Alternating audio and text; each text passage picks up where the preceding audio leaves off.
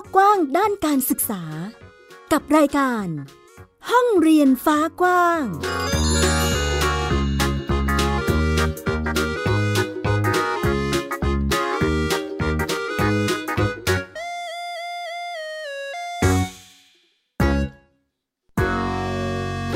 สวัสดีค่ะ คุณผู้ฟังต้อนรับเข้าสู่ห้องเรียนฟ้ากว้างกับมิวอัยดาสนศรีที่นี่เช่นเคยกับเรื่องราวด้านการศึกษาในมิติต่างๆนำมาเล่าและพูดคุยให้คุณผู้ฟังทุกคนได้ติดตามรับฟังกัน ฟังได้ผ่านเว็บไซต์ www.thaipbspodcast.com นะคะหรือแอปพลิเคชัน Thai PBS Podcast ก็ได้เช่นเดียวกันค่ะ วันนี้หลากหลายประเด็นด้านการศึกษาที่นำมาเล่าให้คุณผู้ฟังได้รับฟังกันไม่ว่าจะเป็นเรื่องของการเรียนรู้วิถีชุมชน และก็ภูมิปัญญาท้องถิ่นของเด็กๆ เยาวชนนะคะ เพื่อที่เขาจะได้เรียนรู้เกี่ยวกับศิลปะเนาะแล้วก็นำไปเป็นประดิษฐ์สิ่งของต่างๆนะคะ ก็เป็นอีกหนึ่งรูปแบบการเรียนรู้ รวมไปถึงการลงพื้นที่ไปศึกษาข้อมูล พื้นฐาน ภูมิปัญญาท้องถิ่น ในพื้นที่จนะนะคะคุณผู้ฟังของน้องนิสิตนักศึกษามหาวิทยาลัยมหาสารคาม เพื่อที่จะ นำมาเป็นข้อมูลนะคะนำไปวิเคราะห์นะคะศึกษาประเมินเพื่อที่จะดูว่าสิ่งแวดล้อมเป็นอย่างไรแล้วบ้าง รวมไปถึงอีกหนึ่งโครงการที่ควรส่งเสริมให้กับเด็กๆอย่างต่อเนื่อง นั่นก็คือการสอนให้เด็กๆว่ายน้ำเป็นนั่นเองค่ะ เรื่องราวจะมีอะไรบ้างนั้นชวนติดตามกันค่ะไทย PBS Podcast แค่ฟัง ความคิดก็ดังขึ้น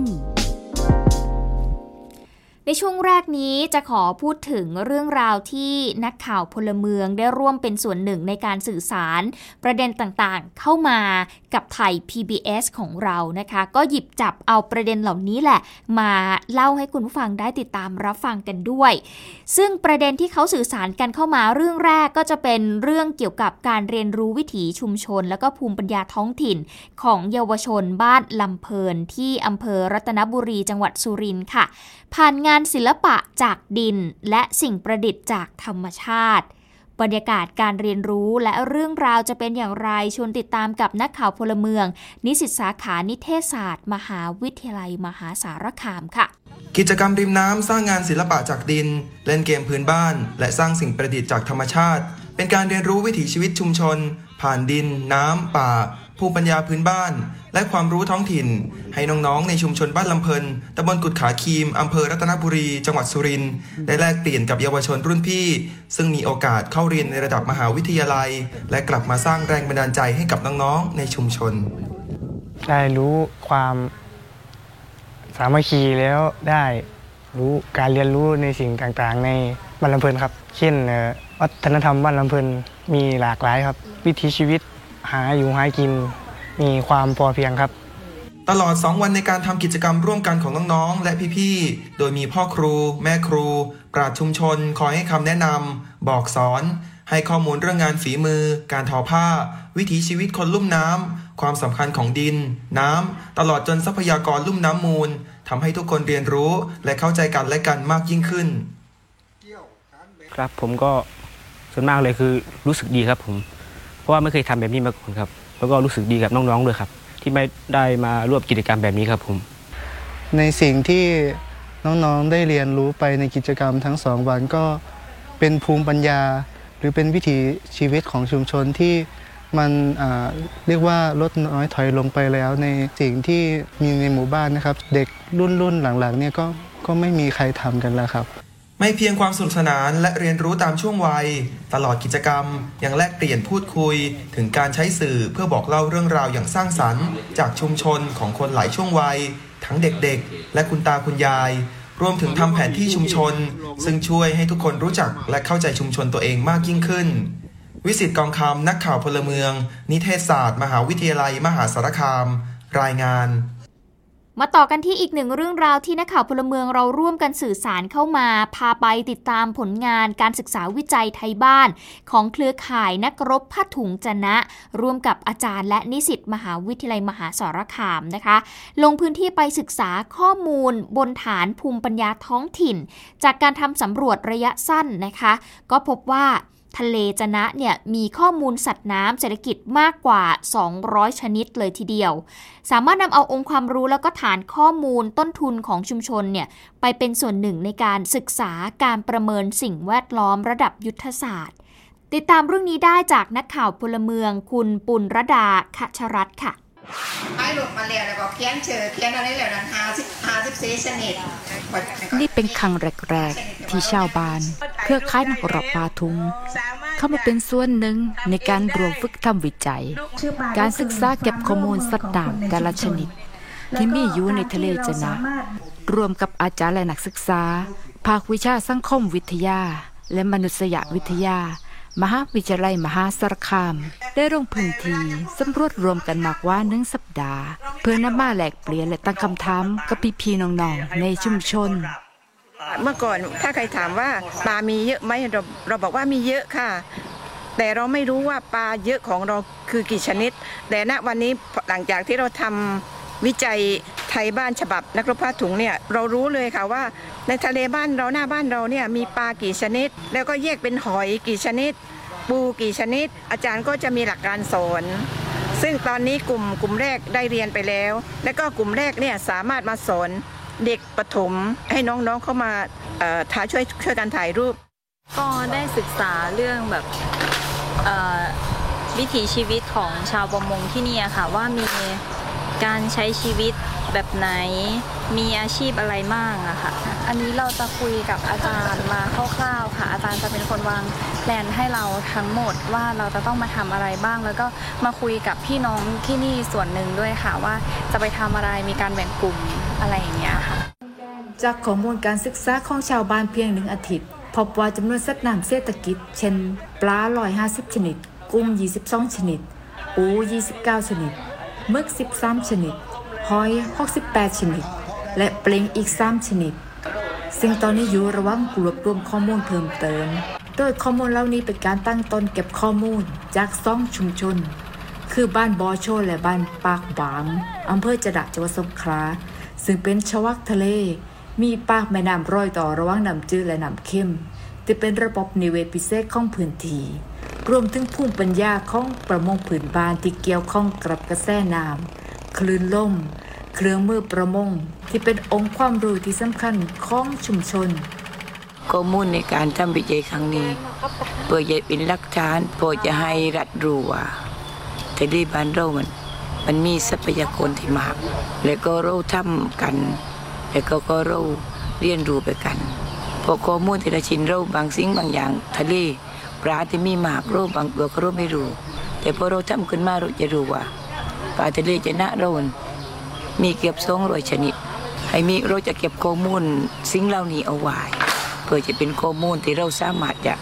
พูดเองได้เลี้ยงเองได้ไม่ต้องว่า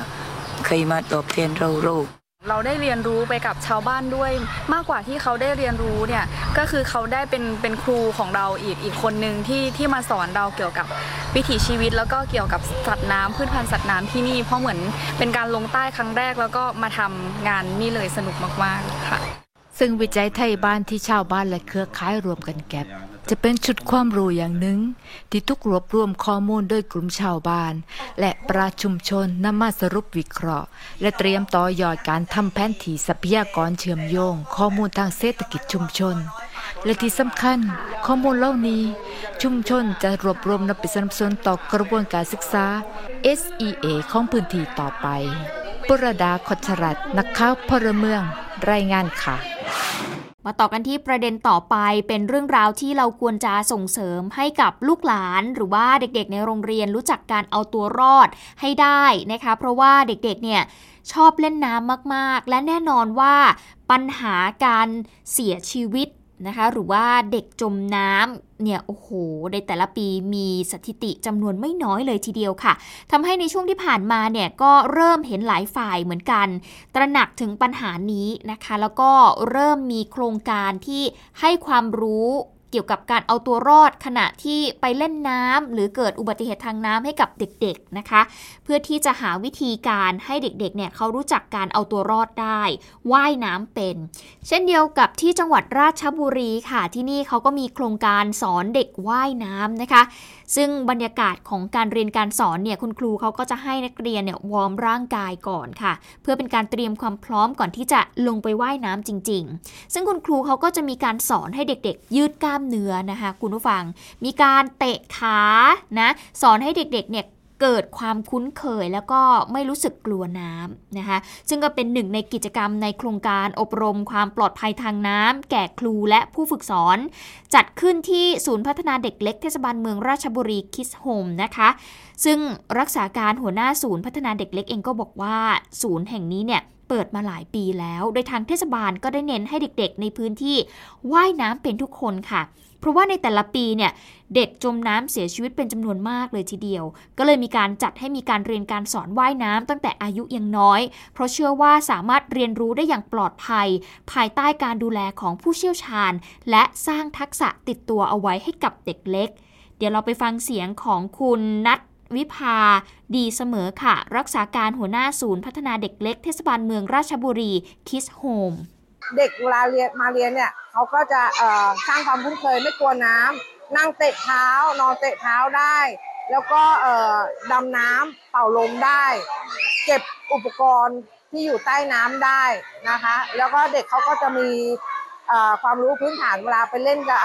กับคุณพ่อคุณแม่ที่สระว่ายน้ำเนี่ยค่ะสำหรับสาเหตุส่วนใหญ่ของเด็กที่เสียชีวิตจากอุบัติเหตุทางน้ำนะคะก็เพราะว่าขาดทักษะ เรื่องของการว่ายน้ำเนี่ยแหละ แล้วก็ความรู้เรื่องการป้องกันตนเอง ขณะเดียวกันค่ะผู้ปกครองบางส่วนนะคะไม่ค่อยอยากจะให้บุตรหลานเนี่ยหัดเรียนว่ายน้ำตั้งแต่เด็กเนาะเพราะกังวลเรื่องของความปลอดภัย เรื่องการเรียนการสอนด้วย ซึ่งโครงการนี้นะคะเด็กๆทุกคนเนี่ยสามารถมาเรียนได้โดยไม่มีค่าใช้จ่ายเลยค่ะ ส่วนเด็กนอกเขตเทศบาลถ้าหากสนใจก็สามารถที่จะมาติดต่อขอเรียนได้เช่นเดียวกัน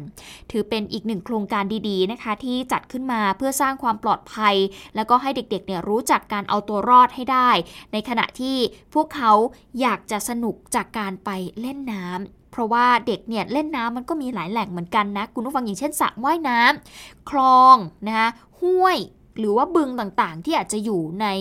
ชุมชนนะคะ ซึ่งก็เป็นพื้นที่ที่บางครั้งเนี่ยเด็กเนี่ยเขาชอบแอบไปเล่นเอง โดยที่บางครั้งผู้ปกครองเองก็ไม่ได้ตามไปดูแลนะคะ ก็มีความเสี่ยงดังนั้นเนี่ยการให้เขารู้จัก ทักษะการเอาตัวรอด รู้จักวิธีการว่ายน้ำว่ายน้ำให้เป็นเนี่ยก็ถือว่าลดความเสี่ยงตรงนี้ไปได้นะคะ This is Thai PBS Podcast We the World We are the Voice เรามาติดตามเรื่องราวด้านการศึกษาในมิติอื่น ๆ กันบ้างค่ะ คุณผู้ฟังเราจะพูดกันถึงในเชิงปัญหาที่อาจจะเกิดขึ้นกับระบบการศึกษาไทยนะคะ ซึ่งล่าสุดเนี่ยทางยูนิเซฟแล้วก็ทางสำนักงานสถิติแห่งชาตินะคะเขาก็พบความกังวลด้านการศึกษา และพัฒนาการของเด็กไทยค่ะ หลังจากที่เด็กเนี่ยเข้าเรียนลดลง ทักษะการอ่านและการคิดเลขก็แย่ลงไปด้วย ซึ่งจากการลงพื้นที่ไปสำรวจกลุ่มตัวอย่างประชากรเด็กและสตรีในไทยของเรา 34,000 ครัวเรือนด้วยกันของทางสำนักงานสถิติแห่งชาติ ภายใต้การสนับสนุนขององค์การยูนิเซฟนะคะ ในช่วงเดือนมิถุนายนถึงตุลาคมปี 2565 พบว่าการศึกษาของเด็กไทยตั้งแต่ระดับประถมวัยไปจนถึงระดับมัธยมศึกษา มีความน่ากังวลและ มีความน่าเป็นห่วงค่ะ เพราะว่าทุกระดับชั้นเนี่ยมีอัตราการไม่ได้เข้าเรียนสูงขึ้น เด็กช่วงอายุ 3 ขวบถึง 5 ขวบเนี่ยเข้าเรียนลดลงค่ะ เด็กระดับประถมศึกษาไปจนถึงมัธยมศึกษาไม่ได้เข้าเรียน และหลุดออกจากระบบการศึกษาเพิ่มขึ้นด้วย โดยเฉพาะในระดับมัธยมศึกษาตอนปลายนะคะ ไม่ได้เข้าเรียน หรือว่าหลุดออกจากระบบการศึกษาสูงสุดเนี่ยถึงร้อยละ 15 เลยทีเดียว เมื่อเทียบกับในทุกระดับชั้นขณะที่ทักษะการอ่านการคิดเลขของเด็กๆเนี่ยก็มีแนวโน้มจะแย่ลงด้วยนะคะ เด็กชั้นประถมศึกษาปีที่ 2 และปีที่3เนี่ยมีทักษะการอ่านเพียงแค่ร้อยละ47 และมีทักษะการคิดคำนวณเพียงร้อยละ40 โดยสาเหตุของปัญหาเหล่านี้นะคะ ส่วนหนึ่งเนี่ยมาจากสถานการณ์โควิด -19 ในช่วง 3 ปีที่ผ่านมา ที่เด็กๆอาจจะต้องเรียนอยู่ที่บ้านเนาะก็คือการเรียนออนไลน์ อาจจะทำให้การเรียนรู้เนี่ยมันไม่สมบูรณ์ มันไม่เต็มรูปแบบเลยอาจจะทำให้ขาดทักษะด้านนี้ไปด้วยเนาะการที่ไม่ได้เจอกับคุณครูไม่ได้รับการเอาใจใส่ก็อาจจะเป็นสาเหตุหนึ่งจากสถานการณ์นี้ เดี๋ยวเราจะไปฟังเสียงของเจ้าหน้าที่ด้านนโยบายสังคม องค์การยูนิเซฟประเทศไทยคุณชยานิดหวังดีค่ะได้พูดถึงสถานการณ์การเรียนรู้ของเด็กๆ ในตอนนี้ค่ะ เป็นตัวเลขที่เจอก็เป็นเรื่องของการ drop out คือการออกกลางคัน ตรงนั้นเนี่ยยิ่งโตขึ้นไป หมายถึงว่าจากจากระดับประถมศึกษา เราอาจจะเห็นว่าอัตราการเข้าเรียนที่สูง มันก็ยิ่งอัตราการออกกลางคัน มันก็ยิ่งเพิ่มขึ้นเพิ่มขึ้น ผลการสำรวจยังพบอัตราการคลอดบุตรที่มีแนวโน้มจะลดลงอย่างต่อเนื่องด้วยนะคะ เฉลี่ย 18 คนต่อ 1,000 คนด้วยกัน ซึ่งผู้อำนวยการวิจัยด้านการพัฒนาอย่างทั่วถึง TDRI ก็มีการเสนอแนวทาง ให้สัญชาติเด็กต่างชาติที่เกิดในประเทศไทย เพื่อให้เด็กกลุ่มนี้เข้าถึงสวัสดิการและการศึกษา และเป็นกำลังในการพัฒนาชาติในอนาคต ทดแทนเด็กไทยที่เกิดน้อยลงด้วยค่ะ ที่เด็กหลายคนเนี่ยเกิดมาในพื้นแผ่นดินไทยเนี่ยพูดพูดภาษาภาษาแม่ไม่ได้แล้วโดยซ้ำคือพูดแต่ภาษาไทยอย่างเดียว คือในแง่เขามีความเป็นไทยมากกว่าเป็นคนต่างชาติแล้วอะเพราะฉะนั้นอาจจะถือโอกาสตรงนี้เนี่ยจะใช้ประโยชน์จากจากเด็กเหล่านี้ได้อย่างไร อาจจะต้องดึงเข้ามาเป็นส่วนหนึ่งของสังคม อาจจะให้คล้ายๆ กับกรีนคาร์ดของของอเมริกาก็คือว่าสามารถอาจจะไม่คือไม่ใช่เป็นเป็นเป็นคนไทยแท้ๆแต่ว่าสามารถอยู่ในพื้นแผ่นดินไทยได้อย่างถาวร แล้วก็สามารถที่จะสร้างประโยชน์ให้ประเทศไทยด้วย องค์การยูนิเซฟก็คาดหวังนะคะว่าการสำรวจนี้จะเป็นประโยชน์ในการกำหนดนโยบาย และก็ออกแบบมาตรการ เพื่อที่จะพัฒนาคุณภาพชีวิตของเด็กและสตรีต่อไปนี่ก็เป็นหนึ่งปัญหานะคะที่มีการสำรวจแล้วเราเจอว่าเด็กไทยของเราเนี่ยไม่ได้เข้าสู่ระบบการศึกษาเพิ่มมากขึ้น ภาวะการเรียนรู้ถดถอยเพิ่มมากขึ้นไปด้วย อย่างไรก็ตาม หน่วยงานที่เกี่ยวข้องจะต้องนำเอาแบบสำรวจนี้ไปต่อยอดนะคะ หรือว่าไปคิดหาแนวทางกันต่อไปว่า จะทำอย่างไรจะสามารถเพิ่มศักยภาพเด็กๆ ให้มันเพิ่มมากขึ้นได้กว่านี้ มาต่อกันที่เรื่องต่อไปค่ะ เป็นปัญหาเกี่ยวกับเด็กโฮมสคูลนะคะ มีตัวแทนของครอบครัวที่เลือกใช้ระบบการศึกษาแบบโฮมสคูลหรือว่าบ้านเรียน 14 ครอบครัวด้วยกันในจังหวัดนครศรีธรรมราช เข้าไปร้องต่อศึกษาธิการจังหวัดค่ะ หลังจากไม่มีการอนุมัติแผนการเรียนทำให้เด็กๆเนี่ยต้องหลุดออกจากระบบการศึกษาในระบบโฮมสคูลซึ่งตัวแทนครอบครัวนะคะที่มีการเลือกการศึกษาแบบโฮมสคูลเนี่ย ก็มีการไปยื่นหนังสือกับทางนายสันติพัฒน์ โคจีจุนค่ะ ซึ่งเป็นศึกษาธิการจังหวัดนครศรีธรรมราช เพื่อที่จะขอความช่วยเหลือ ให้เร่งแก้ไขปัญหาของระบบการศึกษาแบบโฮมสคูลหลังจากทั้ง 14 ครอบครัวเนี่ยต้องเผชิญกับปัญหามาอย่างต่อเนื่อง จากทางสำนักงงานเขตพื้นที่การศึกษาประถมศึกษานครศรีธรรมราชเขตหนึ่งได้มีการส่งหนังสือแจ้งให้กับเด็กเนี่ยกลับเข้าสู่ระบบการศึกษาปกติ ทั้งที่ก่อนหน้านี้นะคะได้มีการส่งเอกสารการขออนุญาต และแผนศึกษาระบบโฮมสคูลให้มีการพิจารณาอนุมัติ แต่ปรากฏว่ายังไม่ได้รับการอนุมัติค่ะทำให้เด็กที่อยู่ในระบบโฮมสคูล 14 ครอบครัวรวม 15 คน กลายเป็นเด็กนอกระบบทางเลือก และจะต้องเข้าสู่ระบบการศึกษาปกติ ซึ่งตัวแทนผู้ปกครองเองก็ระบุนะคะว่า ต้องการเร่งด่วนเลย คืออยากจะให้เด็กเนี่ยมีชื่ออยู่ในระบบโฮมสคูลส่วนการแก้ไขปัญหาต่อก็พร้อมที่จะหารือร่วมกัน หลังจากที่ได้รับแจ้งว่าครอบครัวยังไม่ได้รับอนุญาตให้มีการจัดการศึกษาในรูปแบบนี้ เดี๋ยวเราไปฟังเสียงของตัวแทนครอบครัวโฮมสคูลจังหวัดนครศรีธรรมราช พูดถึงประเด็นนี้กันค่ะ ที่ที่ที่เราคุยกันนะคะก็ก็คือต้องการให้น้องมีชื่ออยู่ในระบบหมายความว่าเรามีความประสงค์และยืนยันสิทธิ์ว่ายังไงก็จะจัดทำการศึกษาโดยครอบครัวค่ะ ประเด็นหลักก็คือที่มาวันนี้เพื่อจะมาหาแนวทางร่วมร่วมกันว่าทำยังไงให้น้องมีชื่ออยู่ใน อยู่ในระบบแค่นั้นเองค่ะ ตัวแทนผู้ปกครองเองก็ระบุเพิ่มเติมนะคะว่าต้องใช้การศึกษาทางเลือกในการพัฒนาลูกๆ ตามความต้องการและความถนัดค่ะ อย่างเช่นหากลูกเนี่ยชอบจุดไหนก็พัฒนาจุดนั้น ส่วนหน่วยงานของรัฐเนี่ยปฏิเสธก็น่าจะเกิดจากความเข้าใจไม่ตรงกัน โดยเฉพาะในเรื่องของเอกสาร จึงวอนขอให้มีการแก้ไขปัญหาโดยเร็ว เพื่อไม่ให้เด็กหลุดออกนอกระบบแบบโฮมสคูลนะคะ สำหรับการจัดการศึกษาแบบโฮมสคูลโดยปกติแล้วเนี่ยทางครอบครัวและสำนักงงานเขตพื้นที่การศึกษา จะต้องร่วมกันทำแผนการศึกษานะคะ โดยมีการกำหนดตามความมุ่งหมายนะคะ หลักการ และก็แนวทางในการจัดการศึกษาตามกฎหมาย ว่าด้วยการศึกษาแห่งชาติค่ะ ก็เป็นอีกหนึ่งปัญหานะคะที่เกิดขึ้นนะคะเกี่ยวกับ การศึกษาของเรา แม้ว่าจะเป็นระบบการศึกษาทางเลือก แต่ก็ยังมีปัญหาและอุปสรรคอยู่เหมือนกันนะคะ ก็จะมีให้เห็นอยู่เรื่อยๆ ดังนั้นเนี่ยหน่วยงานที่เกี่ยวข้องอาจจะต้องช่วยกันดูแลว่าเจ้าหน้าที่ทุกคนที่ดูแลในเรื่องนี้มีความเข้าใจตรงกันหรือไม่ และจะมีทางออกหรือว่าแนวทางในการให้คำแนะนำกับผู้ปกครองอย่างไรบ้าง ปิดท้ายกับอีกหนึ่งเรื่องค่ะในช่วงนี้เด็กๆ เปิดเทอมกันแล้วนะคะ ยิ่งโดยเฉพาะนิสิตนักศึกษาเนี่ยเปิดเทอมไปแน่นอนกิจกรรมหนึ่งที่ต้องมีแน่ ๆ นั่นก็คือกิจกรรมรับน้องค่ะ ก็เลยจะพาไปดูกิจกรรมรับน้องของคณะเกษตรศาสตร์ มหาวิทยาลัยอุบลราชธานีนะคะเขามีการจัดกิจกรรมในรูปแบบที่สร้างสรรค์มาก ๆ โดยพาน้องใหม่เนี่ยไปดำนา ซึ่งงานนี้ก็มีคณาจารย์ บุคลากร แล้วก็มีนักศึกษาจำนวนกว่า 300 คนเลยทีเดียวค่ะ ไปร่วมดำนาบนแปลงนาฝึกทดลองเนื้อที่ 10 ไร่ ของทางคณะเกษตรศาสตร์ ภายใต้โครงการ มือเรียวรอเกี่ยวรวง ระยะที่ 1ดำนา ประจำปีการศึกษา 2566 ค่ะ ซึ่งก็เป็นกิจกรรมรับน้องปีหนึ่งนะคะที่มีการจัดอย่างต่อเนื่องเป็นประจำทุกปี เพื่อที่จะอนุรักษ์วัฒนธรรมประเพณีการดำนาแบบดั้งเดิมในสมัยก่อน แล้วก็เป็นการ สร้างความสัมพันธ์ระหว่างรุ่นพี่รุ่นน้อง ชั้นปีที่1ถึง4และเมื่อถึงระยะที่ 2 ช่วงเก็บเกี่ยวเนี่ยนักศึกษาก็พร้อมใจกันเก็บเกี่ยวอีกครั้ง ในช่วงเดือนพฤศจิกายนค่ะ ซึ่งผลผลิตที่ได้จากโครงการนี้ก็จะนำไปสนับสนุนการทำกิจกรรมต่างๆ ของนักศึกษานะคะ แล้วก็กิจกรรมต้อนรับน้องใหม่ในรุ่นต่อๆไปด้วย ถือเป็นอีกหนึ่งกิจกรรมที่สร้างสรรค์มาก ๆนะคะ แล้วก็